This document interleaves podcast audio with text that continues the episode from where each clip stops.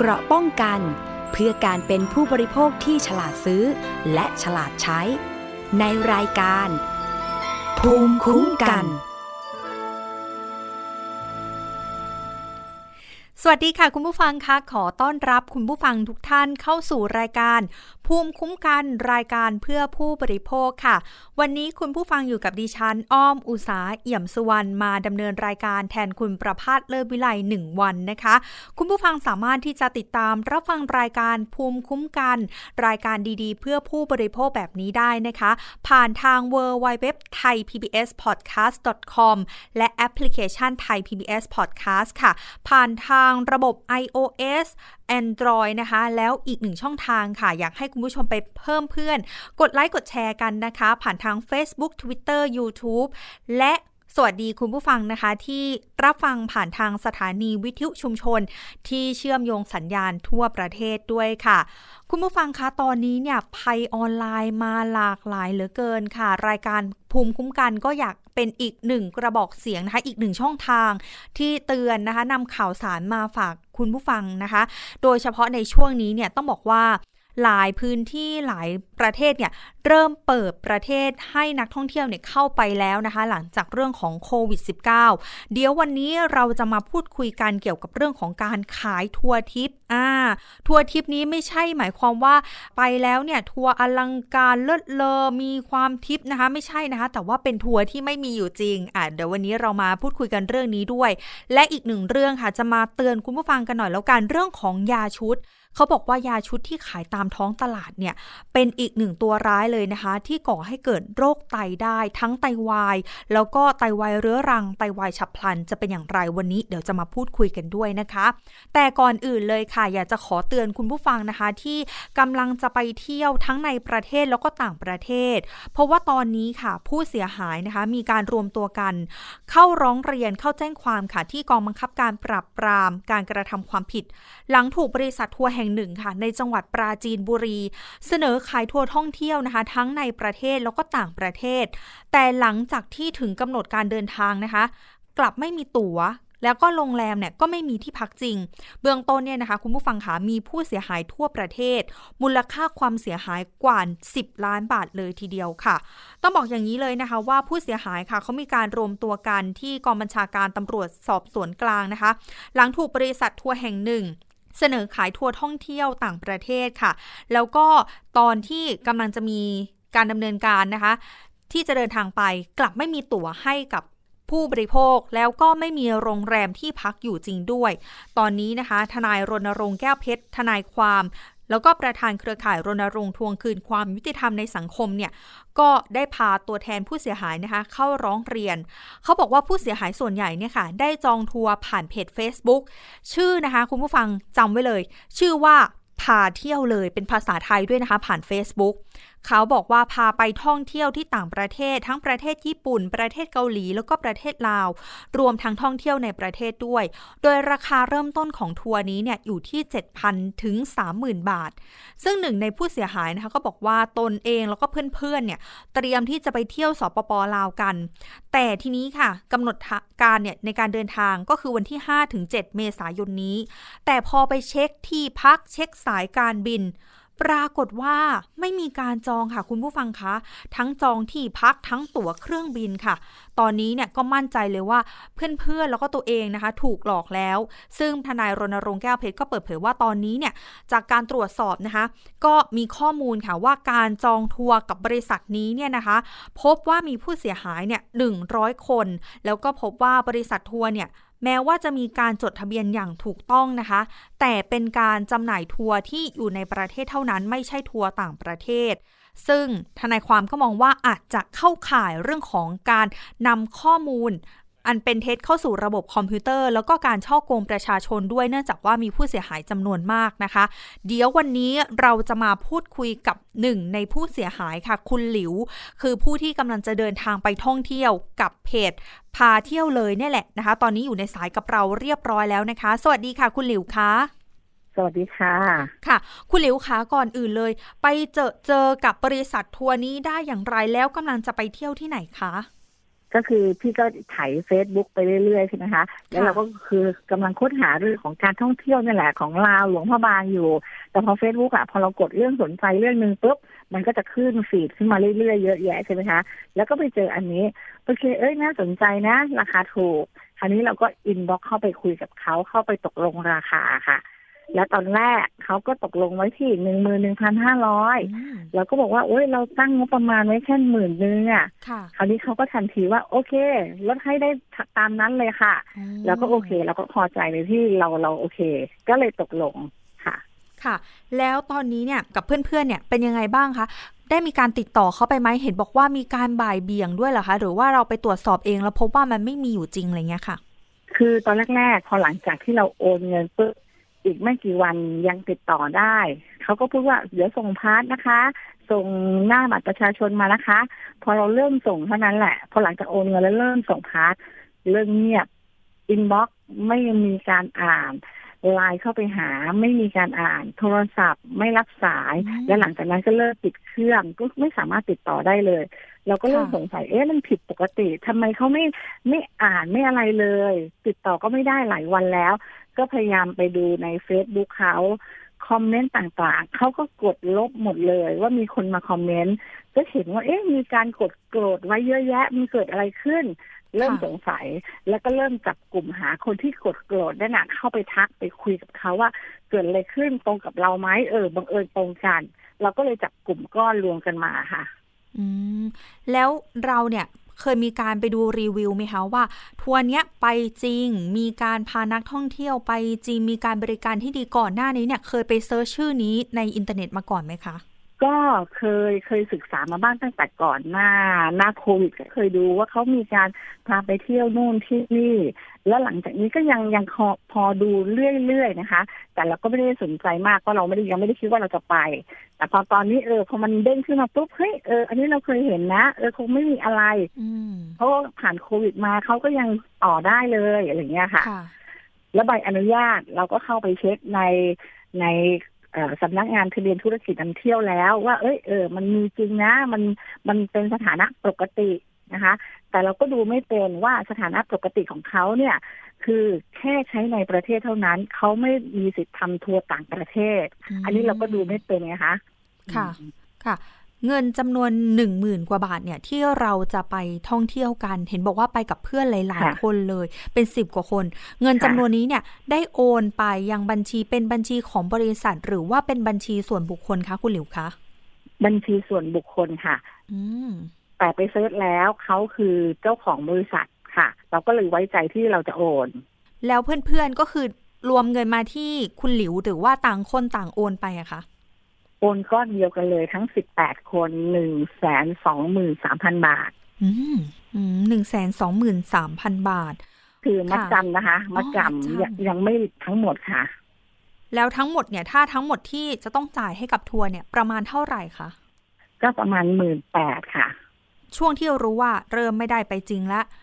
รู้ได้ยังไงคะ เริ่มมีมีใครมาบอกหรือว่าเราสังเกตได้แล้วทางบริษัทเนี่ยติดต่อกลับมาไหมคะ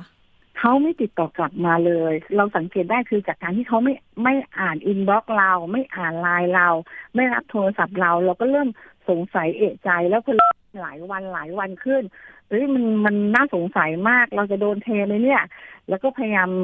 หาคนที่เหมือนเรา มีบังเอิญมีอยู่วันหนึ่งกดเข้าไปหาน้องอยู่คนหนึ่งน้องโดนเหมือนพี่ไหม น้องเขาบอกว่าพี่ผมกำลังอยู่สนามบิน ผมคิดว่าคนนั้นจะมา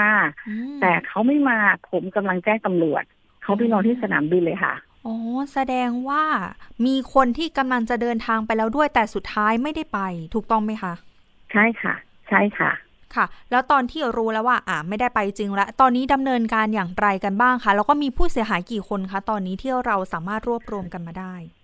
ณตอนนี้ในกลุ่มไลน์นะคะ ประมาณร้อยกว่าคนแต่ร้อยกว่าคนในหนึ่งคนอย่างตัวดิฉันเองเนี่ยเข้าไปอยู่กลุ่มไลน์แค่หนึ่งคน แต่ตัวดิฉันเองจะมีสมาชิกอีกสิบแปดคน ในกลุ่มไลน์ที่พยายามหาหาหามาเรื่อยๆเนี่ยคะ มีเป็นร้อยคน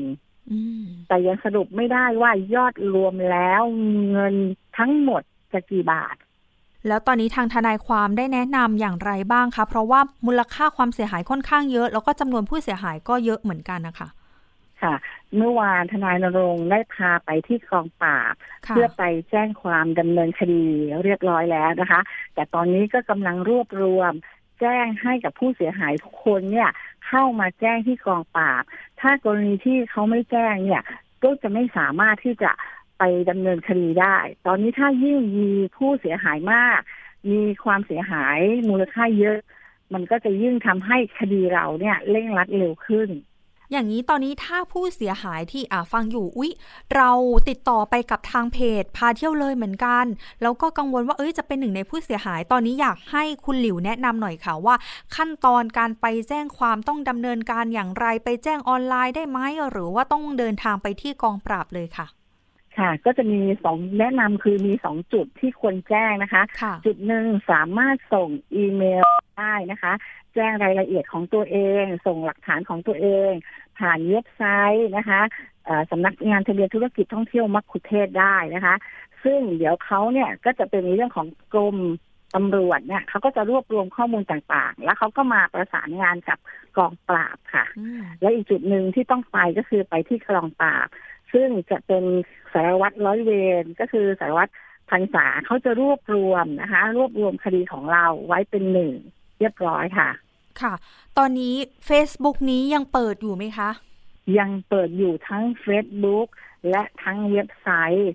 ซึ่งเราก็เป็นห่วงว่าเขาก็ยังจะสามารถหลอกลวงคนไปได้เรื่อยๆนะคะ เพราะว่าอย่างที่ล่าสุดมีคนเพิ่งเข้ามาเรื่อยๆเขาก็บอกว่ายังมีการขายและมีการแจ้งว่าจะเดินทางพฤษภายังหลอกไปได้เรื่อยๆ ค่ะ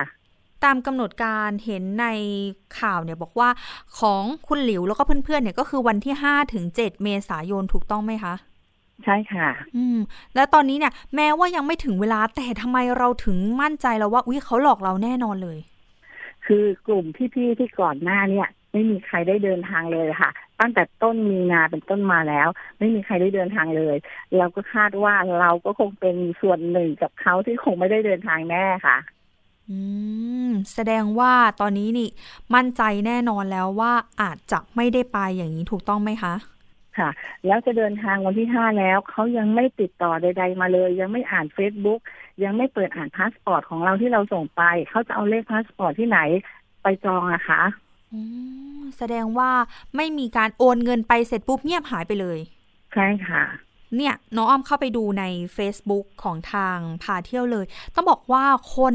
ติดตามค่อนข้างเยอะทั้งกดไลค์แล้วก็กดแชร์ค่อนข้างเยอะมากๆ ตรงนี้เป็นอีกหนึ่งจุดด้วยไหมคะ ที่ทำให้เราแบบมั่นใจว่านี่แหละบริษัทนี้น่าจะพาไปจริงมีการท่องเที่ยวจริง ใช่เป็นส่วนหนึ่งค่ะ เพราะของเขามีผู้ติดตามตั้งสามแสนคนถือว่าค่อนข้างเยอะมากค่ะ เห็นบอกว่ามีคนที่เดินทางไปที่ต่างประเทศด้วยมีเคสไหนที่มาบอกเล่ากับคุณหลิวไหมคะ ว่านอกจากที่จะเดินทางในต่างประเทศแล้วมีในประเทศด้วยไหมคะ มีในประเทศก็โดนค่ะ แล้วในประเทศก็คือมีน้องคนหนึ่งก็ลักษณะเดียวกัน น้องเขาก็คิดว่าหวังว่าไปสนามบินแล้วจะได้บินไปแล้ว ก็ไม่ได้บินก็มี และไปบางคน เขาก็มีการติดต่อกลับมา ว่าจะเดี๋ยวจะทยอยคืนเงินให้นะอืมแต่เสร็จก็เงียบก็มีค่ะอืมที่บอกว่าจะติดต่อคืนเงินให้คือหลังจากที่เป็นข่าวหรือว่าก่อนที่เป็นข่าวคะก่อนที่เป็นข่าวแล้วค่ะโอ้แสดงว่าทุกคนเนี่ยก็รอแล้วก็ให้โอกาสทางเจ้าของทัวร์นี้ออกมาชี้แจงเหมือนกัน ใช่ค่ะ อืมแสดงว่าก่อนหน้านี้เนี่ยเอ่อ ทางยังติดต่อได้ แต่พอหลังจากนี้ก็คือติดต่อไม่ได้แล้ว อาจจะเป็นเพราะว่าเขาเดินทางไปต่างประเทศด้วยไหมคะ หรือว่ายังอยู่ในประเทศเราได้มีการไปสืบเอ่อสืบหาหรือว่าได้มีการไปติดตามไหมคะการไปต่างประเทศเนี่ยไม่มั่นใจนะคะ ว่าไปหรือเปล่าแต่ล่าสุดที่ติดต่อได้ คือวันที่10มีนาที่คุยกันหลังจากนั้นเขาก็ไม่อ่านไลน์อีกเลย แต่จาก10มีนาถึงวันนี้มัน20กว่าวันแล้ว แล้วอีกอย่างหนึ่งเดี๋ยวนี้เทคโนโลยีสมัยทันสมัย คุณมีโทรศัพท์ คุณอยู่ต่างประเทศ คุณก็สามารถกดตอบได้ตลอดเวลาอยู่แล้ว แต่นี่คือไม่ตอบใด ๆ เลย ไม่อ่านใด ๆ เลยค่ะ อืมค่ะ ถ้าคุณหลิวบอกทางเจ้าของบริษัทหรือว่ามัคคุเทศคนนี้ที่จะพาเราไปเที่ยวได้ ตอนนี้อยากบอกอะไรไหมคะ ให้ทางรายการเราเป็นสื่อกลางค่ะ ก็จริงๆแล้วเราพวกเราคนไทยอะ เราเป็นคนไทยคนใจดี ถ้าแค่กลับมาติดต่อกลับมาคุยกัน ว่าจะตกลงจะขอเลื่อน จะขอคืนจะขอแบ่งชำระยังไง ยังไงคนไทยเข้าใจดีอยู่แล้วก็ให้อภัยอยู่แล้ว แต่ไม่ใช่เงียบหายนะคะพอเงียบหายอย่างเนี้ยยังไงอะเขาก็ต้องดำเนินคดีแน่นอนตอนนี้ถ้าฝากเตือนภัยผู้ที่กำลังจะเดินทางไปต่างประเทศ เพราะว่าช่วงนี้หลายพื้นที่เริ่มเปิดให้เดินทาง ไปต่างประเทศแล้ว คุณหลิวในฐานะที่เป็นหนึ่งคนแล้วล่ะ ที่ถือว่ามีประสบการณ์ มีภูมิคุ้มกันแล้วล่ะ ในการที่จะเลือกบริษัททัวร์หรือว่าทัวร์ที่เราจะไปด้วย อยากบอกอะไรกับคนที่สนใจแล้วก็กำลังอยากจะเดินทางทั้งในประเทศแล้วก็ต่างประเทศบ้างไหมคะค่ะ ถ้าคุณเลือกที่จะเดินทางนะคะ สิ่งแรกเมื่อติดต่อบริษัทนั้นแล้วเนี่ย ตรวจสอบเช็คใบอนุญาต การประกอบธุรกิจการทัวร์ผ่านทางเว็บไซต์ของสำนักงานทะเบียนธุรกิจนำเที่ยวและมัคคุเทศก์ได้เลย ว่ามันปกติไหมนะคะ หลังจากนั้นถ้าจริงๆปกติแล้วก็ยังไงก็ต้องมาเช็คหน้าออนไลน์ทีหนึ่งว่า เอ๊ะเฟซบุ๊กมันมีการเคลื่อนไหวปกติไหม มีการที่คนมาตอบคอมเมนต์ไหม มีอะไรอย่างต่อเนื่องไหมนะคะ ซึ่งอันนี้เป็นแค่การป้องกันตัวเองเบื้องต้น แต่ถ้าเราไปแล้ว อยากจะให้ผู้เสียหายทุกคนอะ ต้องเข้ามาแจ้งความ ไม่ต้องอายนะคะ เพราะว่าถ้าคุณอาย คุณไม่มาแจ้งความ เงินคุณก็จะไม่ได้รับ เสร็จแล้วคนแบบเนี้ยเขาก็จะได้ใจและเขาก็ทำแบบนี้เรื่อยๆ มันถึงมีแบบนี้ไปเรื่อยๆเพราะคนไม่แจ้งไงคะก็เลยอยากร้องเรียนให้ผู้ที่เสียหายทุกคนเนี่ย เข้าไปแจ้งความ เราไม่อยากให้แบบเนี้ย เป็นตัวอย่างกับเคสอื่น ๆ อีกที่เขาต้องมาทำแบบนี้อีก ค่ะ สุดท้ายตอนนี้ถ้าถามคุณหลิว ยังอยากไปเที่ยวต่างประเทศไหมแล้วสปปลาวถือว่าเป็นประเทศที่เราอยากไปอยู่แล้ว ตอนนี้อยากจะเดินทางไปอยู่ไหมคะ อ๋อ ก็ยังอยากเดินทางตามปกติ เพราะเราคิดว่าในหนึ่งปีเนี่ยโหเราอุตส่าห์ทำงานเก็บเงินนะ อยากจะไปเที่ยวนะ บางคนเพื่อนบางคนมีพาสปอร์ตครั้งแรกเฮ้ยต้องมา fail เพราะเหตุการณ์แบบนี้ โอเค ยังไงเราก็จะไปแล้วเราก็ยังยังคิดว่าเราจะเดินทางวันเหมือนเดิมตามปกติ ทุกอย่างเพราะเรา plan ไว้แล้วว่าเราหยุดงานแล้วเราจะไปอย่างเงี้ยค่ะแสดงไม่คิดว่าการเธอค่ะ ค่ะ แสดงว่าหาบริษัทใหม่หาบริษัททัวร์ใหม่แล้วถูกต้องไหมคะ ใช่ค่ะ แล้วก็พยายามแบบว่าดูให้ดีๆ มากที่สุดนะคะขอให้ได้เดินทางไปโดยสวัสดิภาพ แล้วก็มีความสุขกับทริปที่กำลังจะไป แล้วก็ขอให้เรื่องของการดำเนินคดี เดี๋ยวเราตามกันต่อนะคะ คุณหลิวคะค่ะ ขอบคุณค่ะ สวัสดีค่ะค่ะ ขอบพระคุณคุณหลิวมากนะคะ ที่ให้เกียรติมาพูดคุยกับเราในรายการภูมิคุ้มกันในวันนี้ คุณผู้ฟังขานี่ก็เป็นอีกหนึ่งตัวอย่างนะคะ แล้วก็ขอบพระคุณคุณหลิวด้วยที่มาแชร์ประสบการณ์ การเป็นผู้บริโภคที่ไม่ยอมทิ้งสิทธิ์ของตัวเอง หากว่าไม่ได้ไปแบบนี้ อยากจะให้คุณผู้ฟังหลาย ๆ ท่านนะคะ ไม่ว่าจะถูกหลอกถูกโกงไม่ได้รับความเป็นธรรม หรือได้รับ สิ่งของหรือว่าเป็นผู้บริโภคที่ได้สิ่งของไม่ตรงปก ไม่ตรงตามที่เราต้องการ อย่าทิ้งสิทธิการเป็นผู้บริโภคค่ะ ออกมาเรียกร้องสิทธิของเราได้เลยนะคะ 1. การแจ้งความแบบนี้นะคะ หากใครที่เป็นหนึ่งในผู้เสียหายจาก พาเที่ยวเลยนะคะ เพจพาเที่ยวเลยแบบนี้เลยไม่ได้ไปเลยแบบนี้นะคะ สามารถที่จะแจ้งความเพิ่มเติมได้นะคะ ไปที่ปคบนะคะ ที่ตรงกองบัญชาการตำรวจสอบสวนกลางเขตจตุจักรกรุงเทพมหานคร หรืออีกหนึ่งช่องทางค่ะ โทรศัพท์ไปสอบถามกับทางเจ้าหน้าที่ตำรวจเพื่อที่จะนัดแนะนะคะนำหลักฐานข้อมูลต่างๆ ไปให้กับเจ้าหน้าที่ตำรวจ แล้วก็สอบปากคำได้นะคะ ที่สายด่วน 1135 นะคะ ก็สามารถที่จะติดต่อกับทางเจ้าหน้าที่ตำรวจได้ ไม่อยากให้คุณผู้ฟังที่เป็นผู้เสียหายนะคะ หรือว่าคนที่ไม่ได้ไปเนี่ยทิ้งสิทธิ์ของตัวเองนะคะ แล้วก็อีกหนึ่งเบอร์อีกหนึ่งช่องทางนะคะ ที่สามารถติดต่อกับทางกองบังคับการปราบปรามการกระทำความผิดเกี่ยวกับการคุ้มครองผู้บริโภคก็คือเบอร์ 021919191 นั่นเองนะคะเกราะป้องกันเพื่อการเป็นผู้บริโภคที่ฉลาดซื้อ และฉลาดใช้ ในรายการ ภูมิคุ้มกัน เอาละค่ะ คุณผู้ฟังคะมาติดตามอีกหนึ่งเรื่องเป็นเรื่องที่เกี่ยวข้องกับสุขภาพของเรา ใครที่เคยกินยาแบบกินยาชุด กินยาหม้อจีน หรือว่ากินยาผีบอก เออ ต้องบอกว่าได้รับความนิยมมาก ๆ เลยนะคะ ในกลุ่มของผู้สูงอายุ หรือผู้ที่ใช้แรงงาน บางทีเนี่ยยาที่เป็นเม็ดลูกกรอนอะพ่อแม่พี่น้องที่เป็นผู้สูงอายุอาจจะเคยรับประทานกัน เขาบอกว่ายาตรงนี้เนี่ยแหละค่ะอาจจะเป็นจุดเริ่มต้นของอาการไตวายเรื้อรังหรือว่าไตวายฉับพลันได้นะคะ ซึ่งวันนี้ค่ะ ที่สถาบันวิจัยสังคมนะคะ จุฬาลงกรณ์มหาวิทยาลัย แล้วก็ศูนย์วิชาการเฝ้าระวัง และพัฒนาระบบยาสำนักงานกองทุนสนับสนุนการสร้างเสริมสุขภาพ หรือว่าสสสนะคะร่วมกับหน่วยงานที่เกี่ยวข้องหลาย ๆ หน่วยงานเลยค่ะ มีการจัดประชุมนะคะ เกี่ยวกับเรื่องของการดูแลตายอย่างไร ให้มีสุขภาพดีเมื่อต้องใช้ยา ซึ่งหลายคนค่ะสะท้อนว่าเรื่องของการใช้ยาชุดยาหม้อเนี่ย อาจจะเป็นจุดเริ่มต้นได้นะคะ ซึ่งหนึ่งในนั้นค่ะก็คือคุณธนพลดอกแก้วนะคะ นายกสมาคมเพื่อนโรคไตแห่งประเทศไทย แล้วก็ประธานเครือข่ายผู้ป่วยโรคเรื้อรังนะคะ บอกว่าโรคไตบางชนิดเนี่ยบางทีอาจจะเกิดมาจากการใช้ยาบางชนิดเป็นปัจจัยหลักก็คือยากลุ่มเอนเซตนะคะ ยกตัวอย่างนะคะ คุณธนพลเนี่ยนะคะมีภาวะหน้าบวมท้องบวมขาบวมเหนื่อยเหนื่อยหอบง่าย แล้วก็พบว่า เป็นภาวะไตเสื่อมนะคะ ตอนนี้เนี่ยเดี๋ยวเราจะมาพูดคุยกันเรื่องนี้เกี่ยวกับเรื่องของการใช้ยากันด้วยนะคะ ตอนนี้เราได้รับเกียรติจากคุณธนพลดอกแก้วนะคะ นายกสมาคมเพื่อนโรคไตแห่งประเทศไทย และท่านก็เป็นประธานเครือข่ายผู้ป่วยโรคเรื้อรังด้วยนะคะ ตอนนี้อยู่ในสายกับเราเรียบร้อยแล้ว สวัสดีค่ะ คุณธนพลคะ ครับ สวัสดีครับ ค่ะ คุณธนพลขาวันนี้มีการประชุมที่น่าสนใจมากๆ เลยเกี่ยวกับเรื่องของการใช้ยา แล้วก็ผู้ป่วยโรคไตด้วยตอนวันนี้การประชุมเป็นอย่างไรบ้างคะ ก็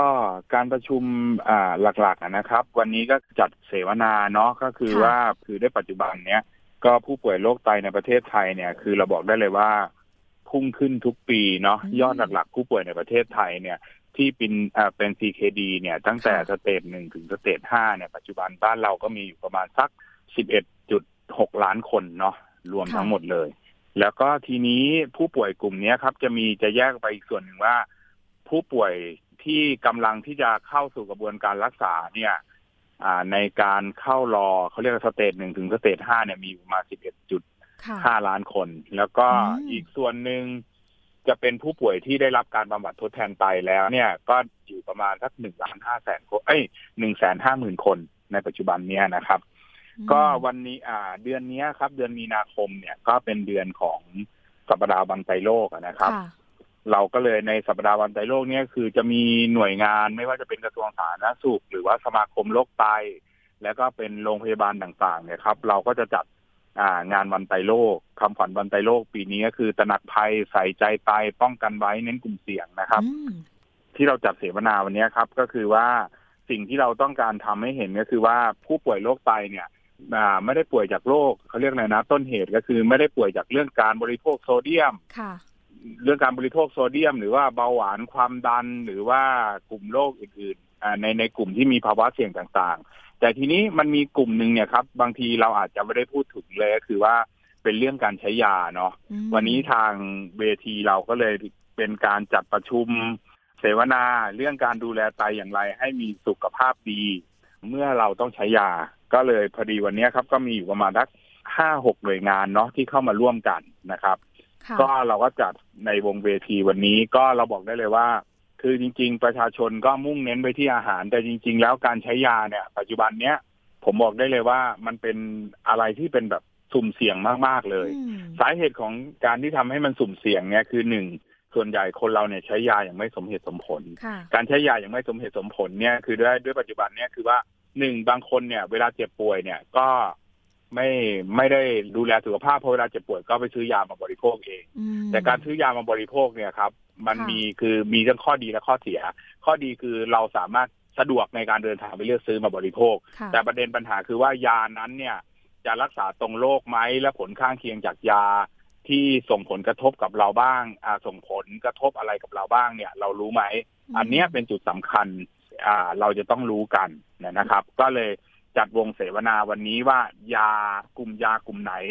ที่มีผลกับไตบ้างนะครับ ค่ะ แล้วยากลุ่มไหนล่ะ เห็นใน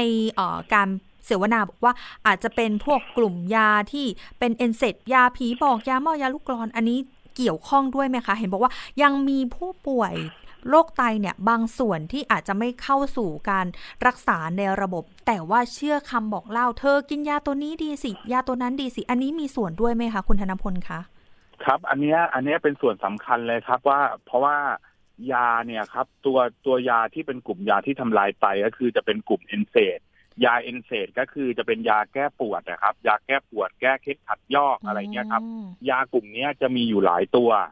ในหลายตัวเนี้ยครับ ยากลุ่มนี้จะถูกขายออกมาเนี่ย จะในรูปลักษณะคล้าย ๆ กับยาชุด ยาชุดก็คือที่เราไปซื้อตาม ในอดีตเนี่ยครับ เราก็จะซื้อตามร้านขายยาทั่วๆไปในร้านขายยาทั่วๆไปเนี่ยก็คือจะมีขายชุดหนึ่งประมาณห้าบาท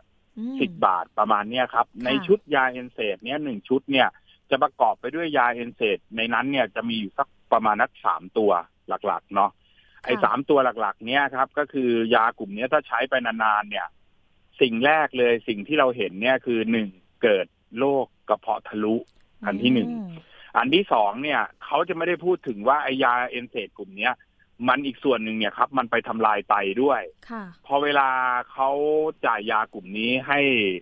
ผู้บริโภคมาเนี่ยครับ ผู้บริเขาก็จะบอกกับผู้บริโภคว่าทานยาเขาแล้วเนี่ย ให้ดื่มน้ำเยอะๆคือคือการดื่มน้ำเยอะๆเนี่ยคือ ป้องกันการที่มันไปกัดกระเพาะเลยหรือว่าถ้าไม่ได้กินน้ำเข้าไปเนี่ยยาจะไปตกตะกอนแล้วก็จะทำลายเนื้อเยื่อบุกระกระเพาะเราเนี่ยนะครับ อันนี้เป็นตัวหนึ่งที่สำคัญมากเลย เราก็เลยต้องบอกว่ากลุ่มยาเอนเซดเนี้ยมันไม่ใช่กัดแต่กระเพาะอย่างเดียว มันยังไปทำลายการทำงานของไตด้วย เพราะมันมีการตกตะกอนแบบนี้ครับ อันนี้ส่วนหนึ่ง และอีกส่วนหนึ่งทางวิทยากรถามเมื่อกี้นะครับ ถามผมว่าผู้ดำเนินรายการถามว่าไอ้ตัวกลุ่มอีกกลุ่มหนึ่งก็คือกลุ่มยาสมุนไพรเนาะ ในกลุ่มยาสมุนไพรเนี่ย มันก็จะอีกส่วนหนึ่งเนี่ย มันก็จะมีอยู่อีกหลายตัวพอสมควรจะอย่างเช่น ยาต้ม ยาต้ม ยาหม้อ แล้วก็จะเป็นยาลูปกรหรือว่ารวมกระทั่งไปถึง อ่า พวกยาจีนต่างๆ เนี่ยครับไอ้ยาสมุนไพรพวกเนี้ยครับ เวลาเราบริโภคไปนานๆเนี่ยครับ มันจะส่งผลกระทบไปถึงการทำงานของไต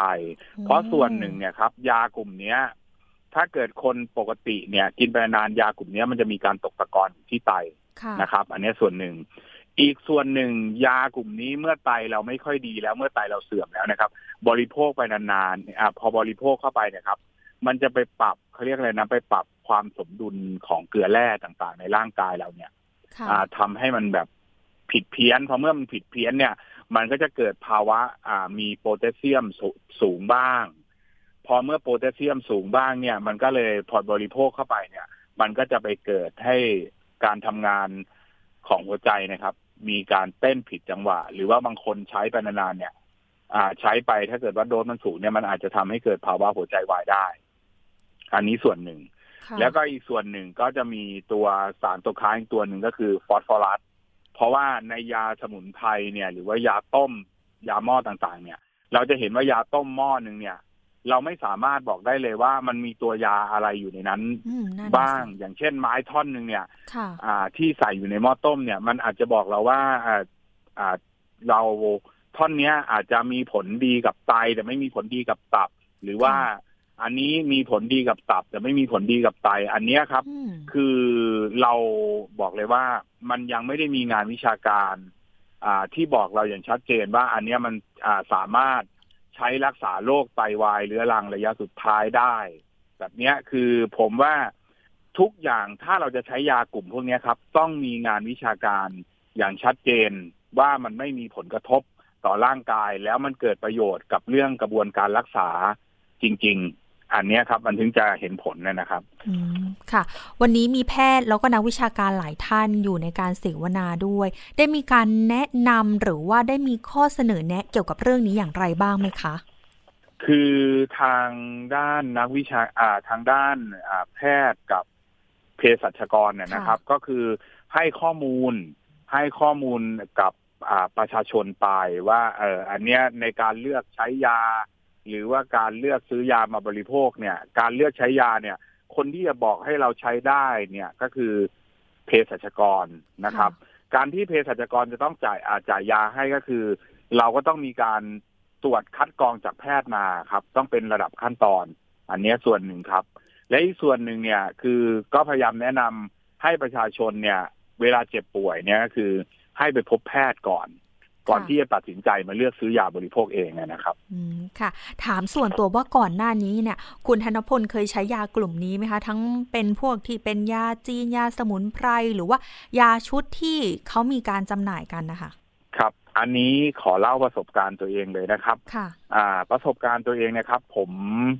อ่าโดยปกติผมก็เป็นคนทำงานเหมือนกับคนทั่วๆไปนะครับค่ะคือ เวลาทำงานเนี่ย มันก็จะมีอาการปวดเมื่อยเป็นธรรมดาเนาะค่ะการปวดเมื่อยเป็นธรรมดาเนี่ย โดยปกติก็คือถ้าหยุดพักผ่อนมันก็จะเหมือนกับคนปกติ แต่ทีเนี้ยผมเนี่ยเมื่อมีอาการปวดเมื่อยหรือปวดหัวอะไรเงี้ย ผมตัวผมเองเนี่ย ที่ผมแชร์วันเนี้ยครับ ตัวผมเองเนี่ยคือผมใช้กลุ่มยาเอนเซดเนี่ยคือ หรือว่ายาแก้ปวดแก้เมื่อยยาแก้เคล็ดขัดยอกเนี่ยครับ ใช้อยู่ติดต่อกันประมาณสามปีอืมนะครับ ผมเมื่อใช้ติดต่อกันอยู่ประมาณสามปีนะครับ เกิดภาวะไตเสื่อมครับค่ะพอเมื่อเกิดภาวะไตเสื่อมแล้วหลังจากนั้นเนี่ยจากที่ผมรู้ตัวเองว่าเราไตเสื่อมจากการใช้ยาเอนเซดแล้วหลังจากนั้นน่ะจากที่ผมจะเข้าสู่กระบวนการรักษา ให้มันถูกต้องเนี่ยไม่ใช่ครับ ผมก็ย้อนกลับไปหาแพทย์ทางเลือกหรือว่าแพอ่าความเชื่อ แล้วก็เรื่องเรื่องเล่าที่เขาบอกต่อกันมาว่า ยากลุ่มนี้สามารถรักษาโรคไตได้นะ อย่างเช่น ยาหม้ออ๋อยาค่ะยาหม้อ ยาจีน ยาลูกกรอนอะไรเงี้ยครับ ยากลุ่มพวกเนี้ย ตัวผมเองเนี่ยใช้มาหมดเลย แล้วหลังจากนั้นเนี่ยครับ จากที่ไตเราเสื่อมแล้วเนี่ย จากที่สามารถอยู่คงที่ได้ค่ะถ้าเราไปพบแพทย์มันอาจจะอยู่คงที่ได้หรือว่าชะลอการเสื่อมของไตได้ ไม่ครับเราไม่ได้ไปหาแพทย์ครับ เราไปหาซื้อยากลุ่มพวกเนี้ยครับมาบริโภคต่อพอหลังจากบริโภคต่อแล้วอะครับ มันจะเห็นได้ชัดเลยว่าระยะเวลาต่อจากนั้นมาเนี่ย จากสเตจสามบีเนี่ย ไม่นานเลยครับ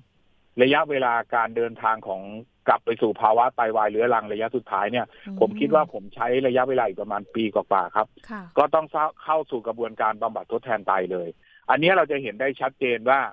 ทั้งยาเอนเซดแล้วก็ยาสมุนไพรเนี่ย มันทำให้ไตเราเนี่ยแย่ลงไปเรื่อยๆ จนสุดท้ายเนี่ย เราต้องเข้าสู่กระบวนการ บำบัดทดแทนไตครับ แล้วก็สิ่งที่แย่ที่สุดเนี่ย ในช่วงที่เราเข้าสู่กระบวนการบำบัดทดแทนไตเนี่ยค่ะในยุคนั้นเนี่ยมันลำบากมากคือหนึ่งหน่วยบริการรองรับก็มีไม่เพียงพออืมอีกแล้วก็อันที่สองก็คือเราต้องจ่ายค่าบำบัดทดแทนไตเอง ก็เลยค่ะต้องส่งสัญญาณไปให้ผู้ฟังที่ฟังอยู่ตอนนี้ครับ วิธีการรักษาโรคไตวายเรื้อรังระยะสุดท้ายเนี่ยครับ มีอยู่สามวิธี วิธีที่หนึ่งคือ ฟอกเลือดด้วยเครื่องไตเทียมค่ะ วิธีที่สองก็คือ การล้างไตทางช่องท้อง การล้างไตทางช่องท้องนี่ก็มีอยู่สองวิธี วิธีที่หนึ่งก็คือทำเองที่บ้าน วิธีที่สองก็ทำเองที่บ้านเหมือนกัน แต่ใช้วิธีด้วยเครื่องทำแทนนะครับ วิธีที่สามก็คือการปลูกถ่ายไตมีทั้งหมดอยู่สามวิธีเท่านั้น ยาสมุนไพรหรือยาใด ๆ ก็แล้วแต่ที่ทุกคนอ้างถึงหรือกล่าวถึงสรรพคุณต่างๆ ไม่สามารถรักษาโรคไตวายเรื้อรังระยะสุดท้ายได้ครับอืมถ้าอยากได้ข้อมูลที่ชัดเจนมากกว่านี้ในช่วงเวลาเนี่ยครับ ให้เข้าไปที่เพจสมาคมเพื่อนโรคไตแห่งประเทศไทยได้เลยครับ ที่นั่นมีข้อมูลให้กับผู้บริโภคและก็ประชาชนทั่วไปทุกอย่างครับ ยาชุด ยาลูกกรอน ยาสมุนไพรต่างๆ ยังมีขายตามท้องตลาดทั่วไปเลย อยากให้คุณธนพลทิ้งท้ายเลยค่ะว่าภาครัฐเนี่ยควรจะเข้ามาดำเนินการอย่างไร หรือหน่วยงานที่เกี่ยวข้องจะเข้ามาดำเนินการอย่างไร แล้วก็ฝากเตือนสำหรับผู้ที่ยังใช้ยากลุ่มนี้อยู่ด้วยค่ะ ครับก็จริง ๆ แล้วตัวผมเองเป็นผู้ป่วยที่เคยใช้ยากลุ่มนี้มาก่อนเนาะส่วนหนึ่งและอีกส่วนหนึ่งเนี่ย ปัจจุบันนี้ก็ผมทำงานให้คน ให้พี่น้องเครือข่ายโรคไตแล้วก็เครือข่ายโรคเรื้อรังเนี่ย มาเป็นระยะเวลาเนี่ยเกือบยี่สิบปีนะครับ จริง ๆ แล้วทางเราเนี่ย เราก็มีข้อเสนออยู่ประมาณสักสามข้อหลัก ๆ นะครับ อ่า ข้อแรกก็คือให้ภาครัฐจัดการเรื่องอ่าโฆษณาผลิตภัณฑ์ด้านสุขภาพเนี่ย เกินจริงอย่างเคร่งครัดนะครับค่ะเพราะว่าหนึ่งเนี่ยเป็นสาเหตุสำคัญที่ทำให้ประชาชนหลงเชื่อ และซื้อมาบริโภคทำให้ส่งผลกระทบ ต่อด้านสุขภาพครับ อันที่หนึ่งอันที่สองเนี่ยครับ ฝากถึงกระทรวงสาธารณสุขนะครับ ให้สำนักงานอาหารและยาเนี่ยครับกำกับดูแลร้านยาอย่างจริงจัง เพราะว่าเนื่องจากปัจจุบันเนี้ยครับ ยังมีการขายยาชุดกันอยู่ในท้องตลาด ถามว่าทำไมทางสมาคมเพื่อนโรคไตเนี่ยมีข้อมูลด้านนี้ค่ะเนื่องจากว่าสมาคมเพื่อนโรคไตเนี่ย เรามีเครือข่ายอยู่ร้อยสามสิบสี่เครือข่ายอยู่ทั่วประเทศอยู่แล้ว อันที่หนึ่ง อันที่สองตัวเครือข่ายเราเนี่ย ลงทำงานในชุมชนอืมแล้วเราก็ไปเจอยาชุดอยู่ในร้านของชำที่อยู่ในชุมชนส่วนหนึ่งค่ะและอีกส่วนหนึ่งเนี่ย เราเจอจากบ้านชาวบ้าน แสดงว่ายังมีร้านขายยาเนี่ยครับ ทั้งมี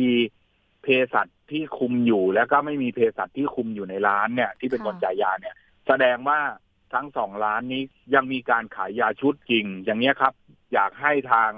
สำนักงานอาหารและยาเนี่ยครับกำกับดูแลอย่างเคร่งครัดนะครับอืมและก็ข้อที่สามก็คือฝากถึงผู้บริโภคนะครับ ถามว่าทำไมเราต้องฝากถึงผู้บริโภคด้วยครับ ก็คือ เมื่อเวลามีอาการเจ็บป่วย ทางเราก็จะแนะนำให้ไปโรงพยาบาลใกล้บ้าน เช่นรอพสตหรือศูนย์สาธารณสุขที่อยู่ใกล้บ้านเรานะครับ อันที่หนึ่งอันที่สองไม่แนะนำให้ผู้บริโภคซื้อยาและอาหารเสริม มาบริโภคเองนะครับ ข้อที่สามการจะใช้ยาทุกครั้งให้ปรึกษาแพทย์ผู้รักษาทุกครั้งครับ อันนี้ครับเรามีอยู่สามประเด็นที่เป็นข้อเสนอครับ ค่ะ แล้วก็ถ้าเกิดสมมติว่าประชาชนอยากจะได้ข้อมูล การดูแลรักษาสุขภาพไตสุขภาพใจ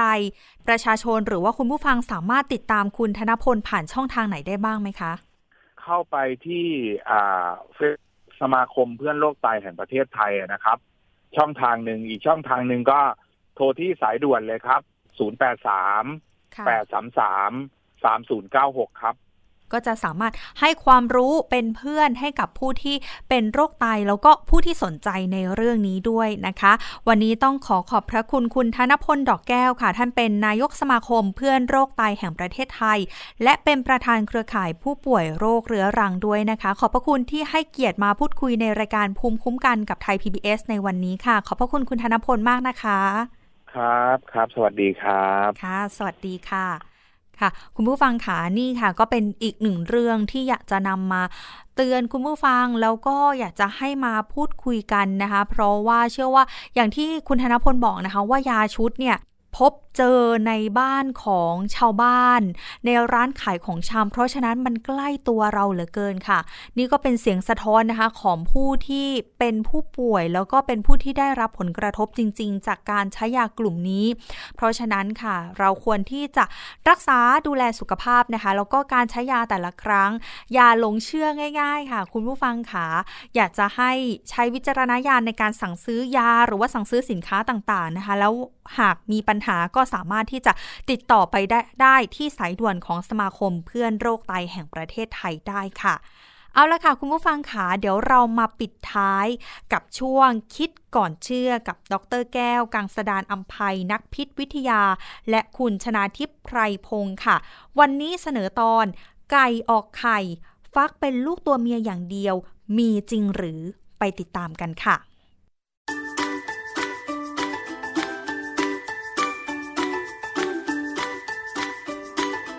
ช่วง คิดก่อนเชื่อ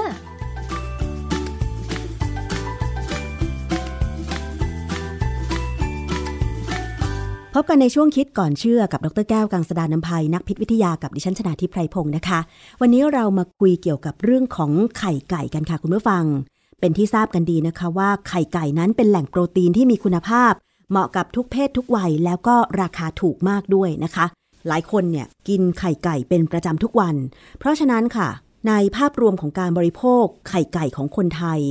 ตามเป้าในปี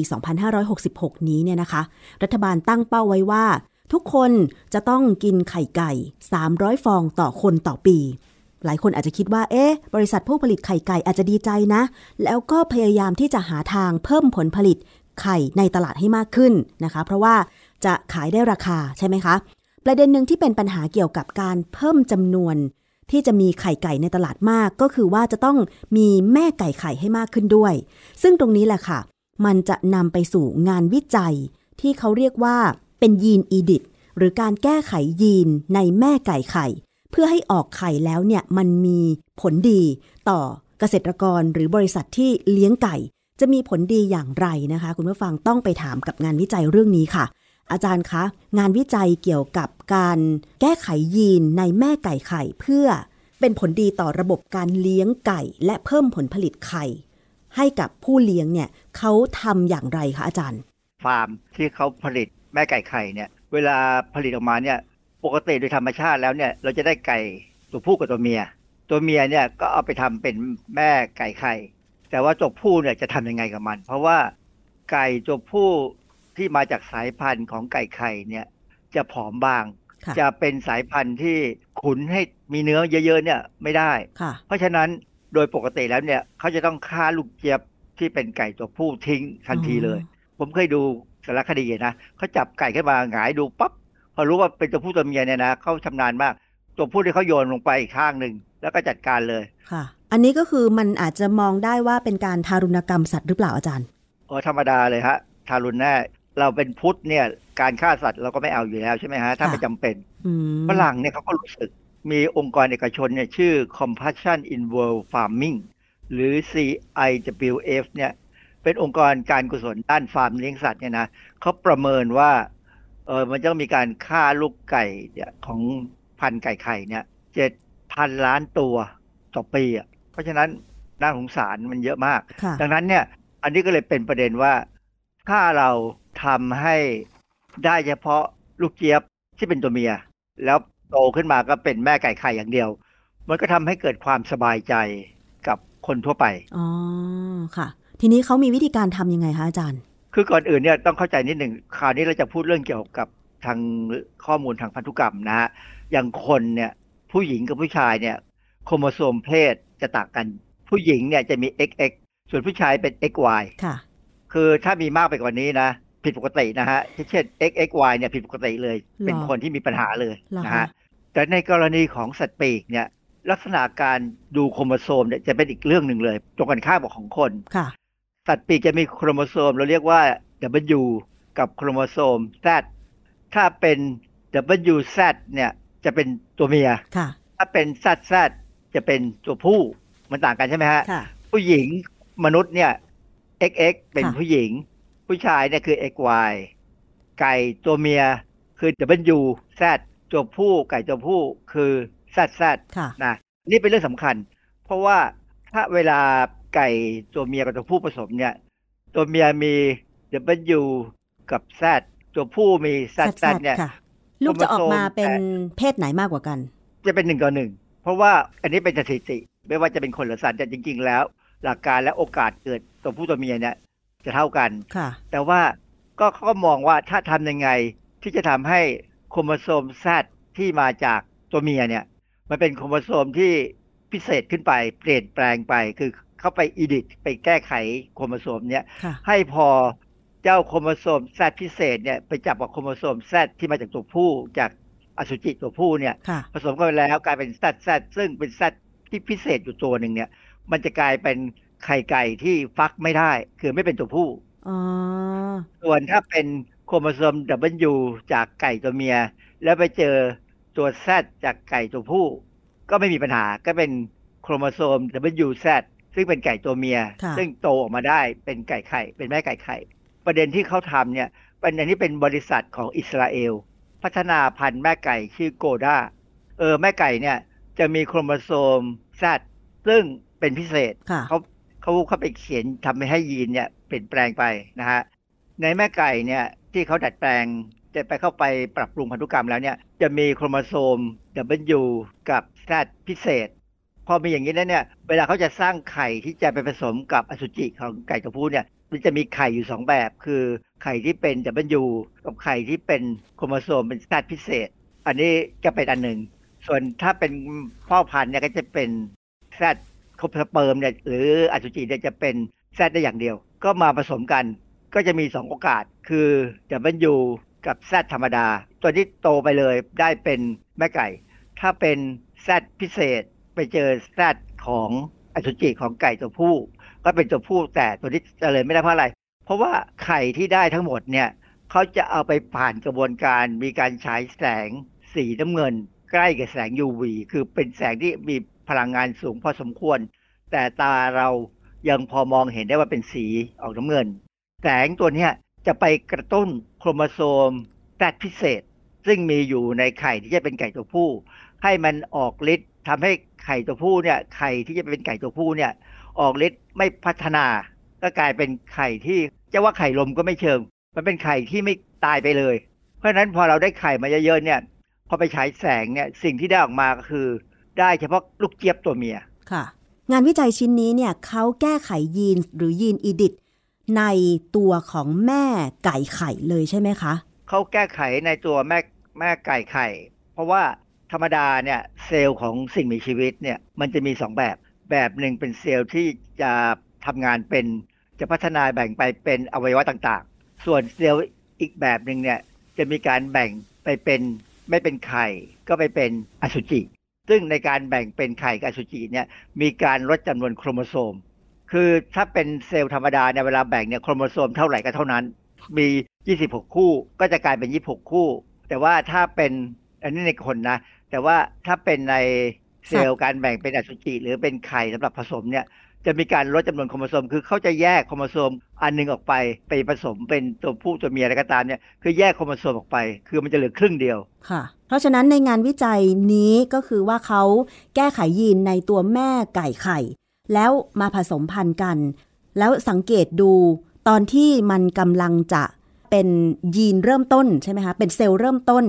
เป็นเซลล์เดียว แล้วเขาก็เอาไข่นั้นเนี่ย เซลล์นั้นเนี่ยไปผ่านแสงสีฟ้าใช่ไหมคะอาจารย์ ไม่ใช่ อันนี้หมายถึงว่าเขาเอาไข่ไก่เลย อ๋อ ตัวไข่ไก่เลยเหรอคะ ไข่ไก่เรียบร้อยแล้ว นะ ที่จะเอามากินได้นี่แหละ แต่เราไม่กินกันจะฟักให้เป็นตัวเนี่ยอือฮึเอาไปใช้แสงสีฟ้า ซึ่งเป็นแสงที่ใกล้กับ UV มาก มีพลังงานสูงอะนะอือฮึแสงนี่จะจะทะลุทะลวงเข้าไป แล้วไปกระตุ้นให้ยีนในไข่นั้นพิเศษเออในไข่นั้นน่ะถ้าถ้ายีถ้าไข่นั้นมียีนแซดพิเศษเนี่ยค่ะหมายความว่ามันจะต้องกลายเป็นไข่ตัวผู้อะนาไก่ตัวผู้ แต่ไม่ก็จะฟักกระตุ้นขึ้นมายีนไอ้เจ้าเจ้า ไก่ตัวนั้นนะลูกเจี๊ยบตัวนั้นก็จะตายไปเลย มันจะเป็นยีนที่อันตราย เออในภาษาทางทางทางเจเนติก หรือทางด้านพันธุศาสตร์เนี่ยเขาเรียกว่าเป็น little gene little แปลว่าตาย little gene คือยีนที่ทำงานเมื่อไหร่ตาย เขาไปแก้ไขยีนในแม่ไก่ไข่ พอไก่ตัวนั้น ไข่ออกมา แล้วมันมียีนแซดพิเศษที่เขาแก้ไขไป ไข่ที่มียีนตัวนี้ ซึ่งเป็นเพศผู้ก็จะไม่ฟักก็คือตายไปเลย จะลดการทรมาน เมื่อมันฟักเป็นลูกเจี๊ยบมาแล้วใช่ไหมคะอาจารย์ คือมันไม่ต้องไปถูกฆ่าอืมส่วนตัวเมียนี่ก็เป็นไก่ธรรมดา เพราะว่าโครโมโซมก็เป็นโครโมโซมธรรมดา เพราะว่าโครโมโซมของที่แม่ไก่ไข่ที่จะได้ออกมาทีหลังเนี่ย จะเป็น W ซึ่งมาจากแม่ไก่พิเศษ ส่วนโครโมโซม Z เนี่ยมาจากไก่ตัวผู้ธรรมดา ก็เลยไม่มีโครโมโซมพิเศษอะไรก็ไม่มีปัญหาอะไรค่ะ เพราะฉะนั้นเนี่ยบริษัทที่เขาผลิตไข่ที่จะเอามาฟักเป็นแม่ไก่ไข่เนี่ยเขาจะต้องเก็บสต็อก คือใช้คำว่า ดูแลตัวต้นสายพันธุ์ของเขาเนี่ยด้วยวิธีพิเศษค่ะให้อยู่ได้ อ๋อ แล้วผลการวิจัยตรงนี้มันได้ผลมากน้อยขนาดไหน มันมีการเพิ่มจำนวนแม่ไก่ไข่ เพื่อให้ผลิตไข่ไก่ได้เพิ่มมากขึ้น แตกต่างจากก่อนวิจัยยังไงคะอาจารย์เขาตีพิมพ์ผลงานเป็นงานวิจัยนะ แต่ว่าตีพิมพ์แล้วแบบกักกักๆอะนะคือไม่ให้ข้อมูลที่ลึกซึ้ง แต่ว่าตีพิมพ์เพื่อให้เห็นว่า มีการทำได้แล้ว แล้วก็เตรียมที่จะจดลิขสิทธิ์อ๋อค่ะ ยังไม่ขยายวงกว้างใช่ไหมอาจารย์ คงอีกปีสองปีเนี่ยคงออกมา ซึ่งจะทำให้สายพันธุ์หรือว่าไข่ที่ได้เนี่ย คือเขาอาจจะขายไก่ไปให้กับขายไข่ ไม่ใช่ไก่ดีกว่า ขายไข่ไปให้โรงฟาร์มงานอื่นเพื่อฟักฟักขึ้นมา คือฟักแต่ร้อยฟองก็จะได้ตัวเมียทั้งร้อยฟองๆอืมเพื่อความสบายใจของโรงงาน และความสบายใจของสาธารณชนค่ะว่าไม่มีการฆ่าลูกเจี๊ยบตัวผู้ถ้าทั้งที่ความจริงแล้วเนี่ย มันก็ฆ่าเหมือนกัน ใช่ เพราะว่าแต่ว่าเป็นการฆ่าในขณะที่ยังเป็นไข่ก็คือไม่ไม่ยอมให้ฟักออกมานั่นเอง แล้วไข่ของไก่เพศผู้ที่ฝ่อนั้นเนี่ยมันเอามากินได้ไหมอาจารย์ฝรั่งไม่ได้กินไข่ข้าวเหมือนเรานะอ๋อเหรอเขาไม่กินอุ้ยถ้าถ้าไข่ถ้าเป็นไข่ข้าวเนี่ยนะฮะ ผมเคยเห็นมีขายของบริษัททางสวีเดนเขาขายแล้ว มันมันเป็นไข่ข้าวแบบของบ้านเราเนี่ย แต่เขาถือว่าเป็นเป็นแค่ยาโปเหมือนกันเหรอ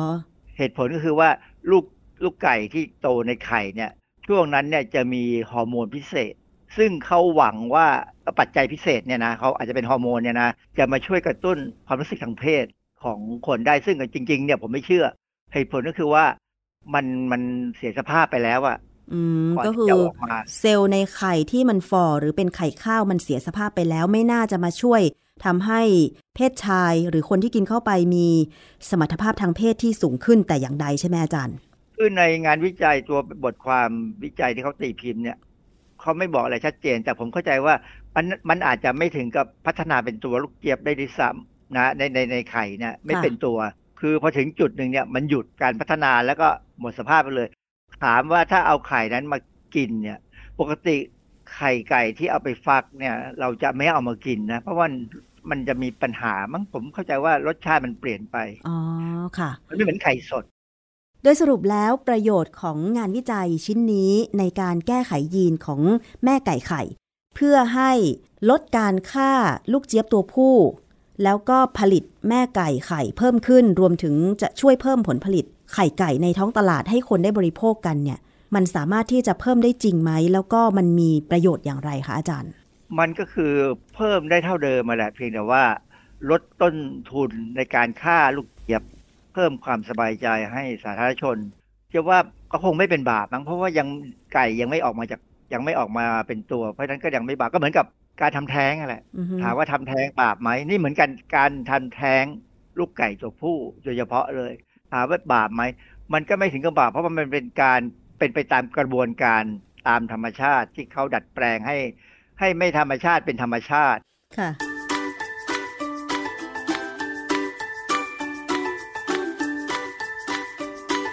ช่วงคิดก่อนเชื่อ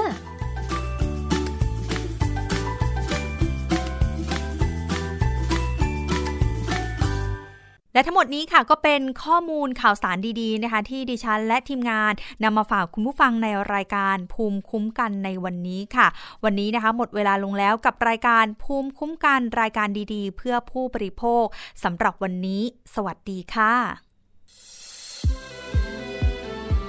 ติดตามฟังรายการได้ที่เว็บไซต์ thaipbspodcast.com และ YouTube Thai PBS Podcast